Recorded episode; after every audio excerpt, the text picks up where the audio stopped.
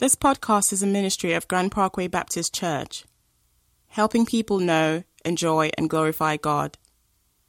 For more information about Grand Parkway, visit grandparkway.org.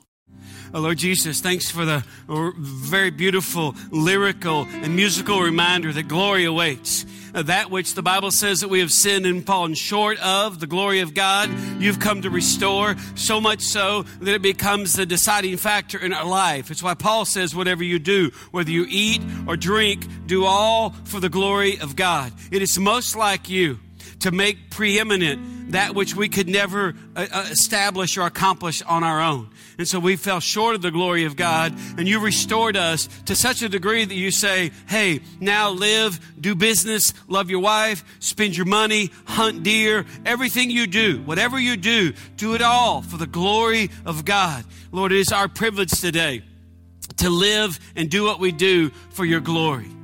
We just want you to know that. That's a privilege. It's not a burden. You didn't like drop a weight on us and say, try to lift this.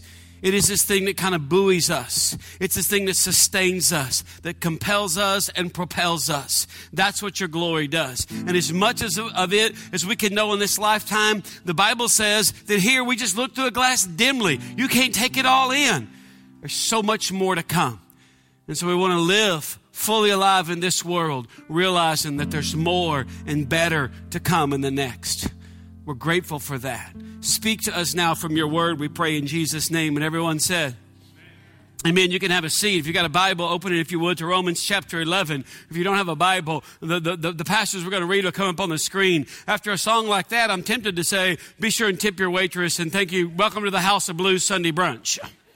Uh, anyway, uh, Romans chapter 11. We've been, if you've been here for any length of time, you realize we've been preaching through the book of Romans. And then uh, the past two months, we did Romans 9, 10, and 11. And Paul kind of comes to this last section of Romans chapter 11. And it's kind of like he catches himself thinking, or he kind of looks back and he kind of summarizes it. It's kind of like, it's kind of like on Thursday after you commit heinous gluttony and you sit down on the couch and you take those first two really deep breaths. And then you realize, oh, Oh, I'm going down. I'm going down. Someone throw a blanket on me. That's kind of what Paul is like. He gets this part and he's kind of like, oh, I just can't take it in. And this is what he says. Romans chapter 11, Verse 33, he says, Oh, the depth of the riches and the wisdom and the knowledge of God. How unsearchable are his judgments and how inscrutable his ways. For who has known the mind of the Lord, or who has been his counselor, or who has given a gift to him that he might be repaid? For from him and through him and to him are all things. To him be the glory forever. Amen. It's kind of this, uh, Paul is kind of bursting at the seams and he thinks back over all he's been writing for the past three chapters has been one continuous strain or train of thought. It started in chapter 9 with him saying, I so love my kinsmen. I so love these people, the Jewish people. I wish they could get this. Matter of fact, I could, if I could wish myself accursed for the sake of them, if I could go to hell so they could go to heaven, I would do it but I can't. So I got to preach the gospel to these people. That doesn't mean I got to beat them over the head and cram it down their throat. It means that I got to live it in my life and I got to say it to them in a language that they understand. And he gets to, the end of this section in chapter 11 and he's like, oh, the depth of the riches and the wisdom and the knowledge of, of God, how unsearchable are his judgments and how inscrutable his ways. In other words, nobody can scrutinize the way God does things. No one can stand in judgment of what God does. He says, For who's known the mind of the Lord or who has been his counselor? I mean, who did God ask for advice? And then he goes on and says, Or who has given a gift to him that he might be repaid? Now think about that just for a minute. I have a friend in my life that every time we get together, whether it's breakfast, lunch, or dinner, or coffee at Starbucks, he always pays. You say, well, why don't you get the ticket sometime? I tried. He gets there early, and I'll, I remember one of the last times I had a meal with him, he, he got up after we ordered, went to the restroom. I called the waitress over and said, hey, bring me the ticket, okay? And she smiled and said, okay. And I was like, got him. Got done eating, talked about 20 minutes after the meal. He said, I got to go. I said, me too. Hey, I appreciate you making time. I said, ma'am, can we a check? And she smiled and says, he's already taken care of it. And I was like, there is no way. And finally, I just said, hey, dude, I'm starting to feel like a freeloading mooch, okay? I want to pay for this sometime. And he reached and put his hand on the table. I thought he was putting his hand on my hand. I was like, watch yourself. But he put his hand on the table and he said, Neil, you got enough people in your life that you're always, he said, I know you're a pretty generous person. You're always picking up the tab. He said, you are never going to pick up the tab when you and I meet for whatever it is, okay? I'm always going to pay because here's the deal. When you think about spending time with me, I want you to know you're going to get blessed and it's going to cost you nothing. Now, I don't know if you've got any men in your life that talk to you that way, but that was kind of creepy and awkward. And when he said it, I was kind of like, and there was like 10 seconds of just silence, and I'm like, creepy. Weird. But there's a part of me that was like, just come around the table and just hold me just for a minute. I'll be better. Because here's the deal. I got friends when the, t- when the ticket comes, they turn into astronomers. They start looking at the ceiling. Well, how are Marcy and the kids? How's the church going? And finally, I'm just like, give me the ticket. I'll pay for it. But it was weird. So when I, anytime I read this, or who has given a gift to him that he might be repaid, translation, you're never going to do anything that's going to put God, it, it, make God indebted to you. You're never going to do something and go, scoreboard, God, there you go, okay? Take that. Now you owe me. No, you don't. It's never going to happen. Never going to happen. Matter of fact, in, to, to, to get how preposterous it is, in the Psalms, the people are kind of like, hey, God, we kind of sinned a lot. We keep screwing up. We know better, but we do it anyway. And we, we want to somehow show you that we get it, how, how, how, what a big deal it is that you just keep on loving us. And God says this, hey, Lebanon, the cedars of Lebanon are not sufficient for altar fires. Now you hear that you're like, what, what, what are you talking about? Crazy talk. Who says stuff like that? Translation, God says you could take all the cedar trees in Lebanon. Have you ever been to Lebanon? That's all there is is cedar trees. In other words, you could cut down all the trees in this whole country and pile a big brush pile. And, and then that wouldn't be a sufficient altar fire. In other words, that's not a big enough sacrifice for how screwed up you people just keep on sinning despite the fact I tell you, don't do that. You keep doing it. So if you want to like do something for me, there's not enough trees, my man. And so what does he do? There's just one tree. We talked about it last week, this mercy tree.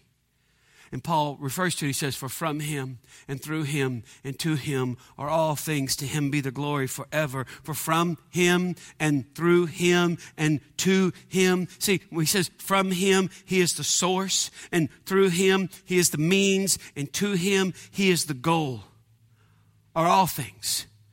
And then Paul finishes this, this one continuous train of thought that he started back in Romans 9 by saying, To him be the glory forever. Amen. And then the next section, which we'll pick up after the first of the year, is in chapter 12. He says, Therefore, in view of God's mercy, I urge you, brothers, to present your bodies as a living sacrifice, holy and acceptable unto God. You're made holy and acceptable to God because of the mercy tree. That's what Paul is saying. So we come today to this communion, to this meditation, to this thing. And here's what I want us to think about. The communion, there's two things happening here, and Clyde uh, uh, uh, alluded to it earlier. Number one, it's a celebration of the fact that you're forgiven for all your sins. And don't just think all your sins like sins that you've done in your past. Your sin, you're forgiven for sin, period. Past, present, and future.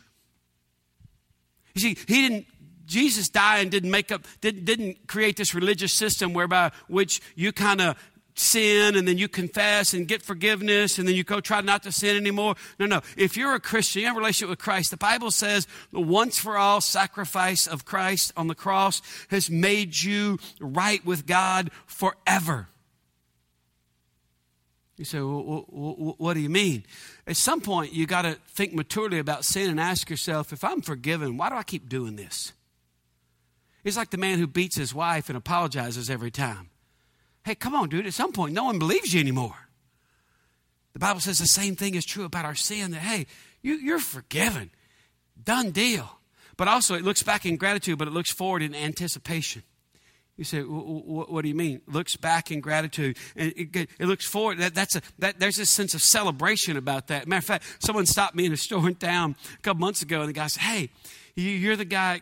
Yeah. I said, Yeah, I'll see you at my church. And what's your name? He told me we were chatting. And he said, Hey, the way y'all do communion is kind of different. You know, like singing and stuff. And I said, Yeah, tell me about that. He said, I like it. But when I was a kid, I grew up in a church and we all sat there and the deacons passed out the elements and And, and we just kind of sat there and, and, and he said it just it feels weird to sing while people are receiving the elements. And i said what, what, what feeling do you have when you're reminded that all your sins are forgiven? Is that a morbid thing for you? I said that, that's why we sing because it's a celebratory oh my gosh yes thank you god he's like so we sing every time yeah we sing during communion. He said, ah, I knew there was a reason we did that. It's just, I like it, but it's a little different. I said, okay. You want us to just sit there and go, hey, you stink, feel bad? You did that all week. He's like, okay. See, it's a, it's, you're looking back with gratitude, but you're also looking forward with anticipation because it, it, it, it's, hey, there's something better to come. The Bible calls it the marriage feast of the Lamb. You look in the, in the last book in the Bible, Revelation, and, and, and you see that God is, he's got, hey, I'm going to have this feast with all the redeemed. And by the way, it's that line from that great old hymn that says, when all the redeemed of God are saved to sin no more. When you get to heaven, you won't have the capacity to sin anymore. Think about that. Some of you are like, I sinned on the way here today. In heaven, you won't have the capacity to sin anymore. And you'll be in God's presence forever. And the Bible says that refers to that as a feast. Not the dysfunctional hoedown you're going to have on Thursday. That's not what it's talking about. When the people show up at your house that you don't like and eat the food they didn't pay for. Yeah, not that you're keeping score or anything, but you're like, for the fourth year in a row, then people brought nothing and ate everything, and their kids stole some stuff out of our guest bathroom. Welcome to having family. Yet the Bible says we look forward.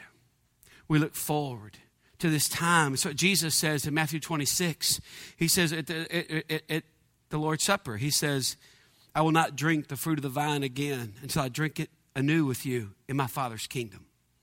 In other words, this is good, but there, there's going to be a time we're going to do this again, and it's going to be even better then. And so, in just a moment, the Bible tells us it says, "Hey, so when you when, when you receive the elements, don't receive them in an unworthy manner." It says, "Let a let a man, let a woman, let a person examine themselves, not so we can feel worthy." That's not what he's talking about. We're like deserving, but think about this. Don't don't do this as just an empty ritual. He says, Anyone drinks the cup or, or partakes of the bread without discerning the body. Now, here's the part that we miss it, we mess it up on, okay? When he says without discerning the body, that's not talking about your body or the body of Jesus. It's talking about discerning the fact that you belong. If you're a member of this church, I'm talking to you. If you're visiting today, you got a hall pass. But if you're a member of this church, because it's easy to say, well, when I sin, my sin's not hurting anybody. I'm just hooking up with this person, or I'm just stealing money here, or I'm just making individual choices. It's not hurting anybody. The Bible says if you're a, a part of the church, you're part of the body of Christ, and your sin affects the body of believers that you're a part of. If you don't believe me, read in the Old Testament about a man named Achan who took some gold and hid it under his tent. And he said, No, I'm not hurting anybody. I'm just ensuring I'm going to have a little on the side in case things get. And the people of Israel were thwarted. They went up against a town, a little town called Ai and got slaughtered. This is after they'd overcome Jericho. They got their heads handed to them like Baylor did last night up in Stillwater. Whoopsie. Yeah, my wife's a Baylor grad. She kept like, you think they're tired or something? No, they're getting beat. Like a drum. There's Indians outside the stadium. What am I saying? He says, hey, if you drink this and eat this and you don't discern the body, here's what he's saying. If you don't remember that you're a part of something bigger than you. Our last service went long because it's packed in here at the 10 o'clock service. Because we don't get in a hurry, but we don't want to just preach to people, we want to pastor them. We want to remind them you're part of the body.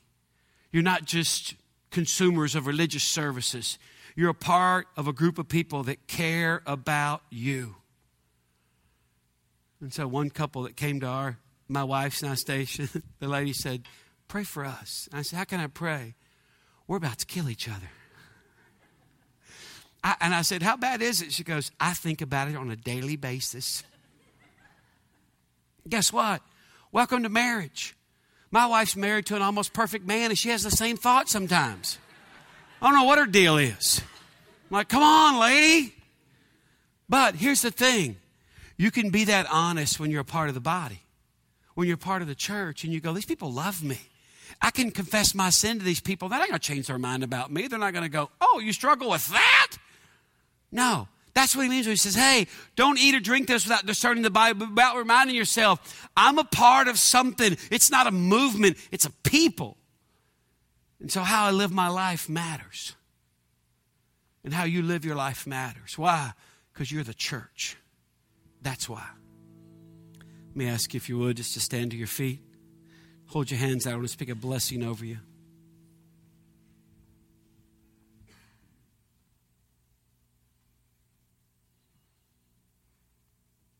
Your loving God always picks up the tab, not to make you feel indebted to Him, but to remind you that you're enjoyed, you're loved, you're expected and anticipated. Depart now and live as if you really believe these things are true. In the name of the Father, and the Son, and the Holy Spirit. Amen. Bless you. You're dismissed.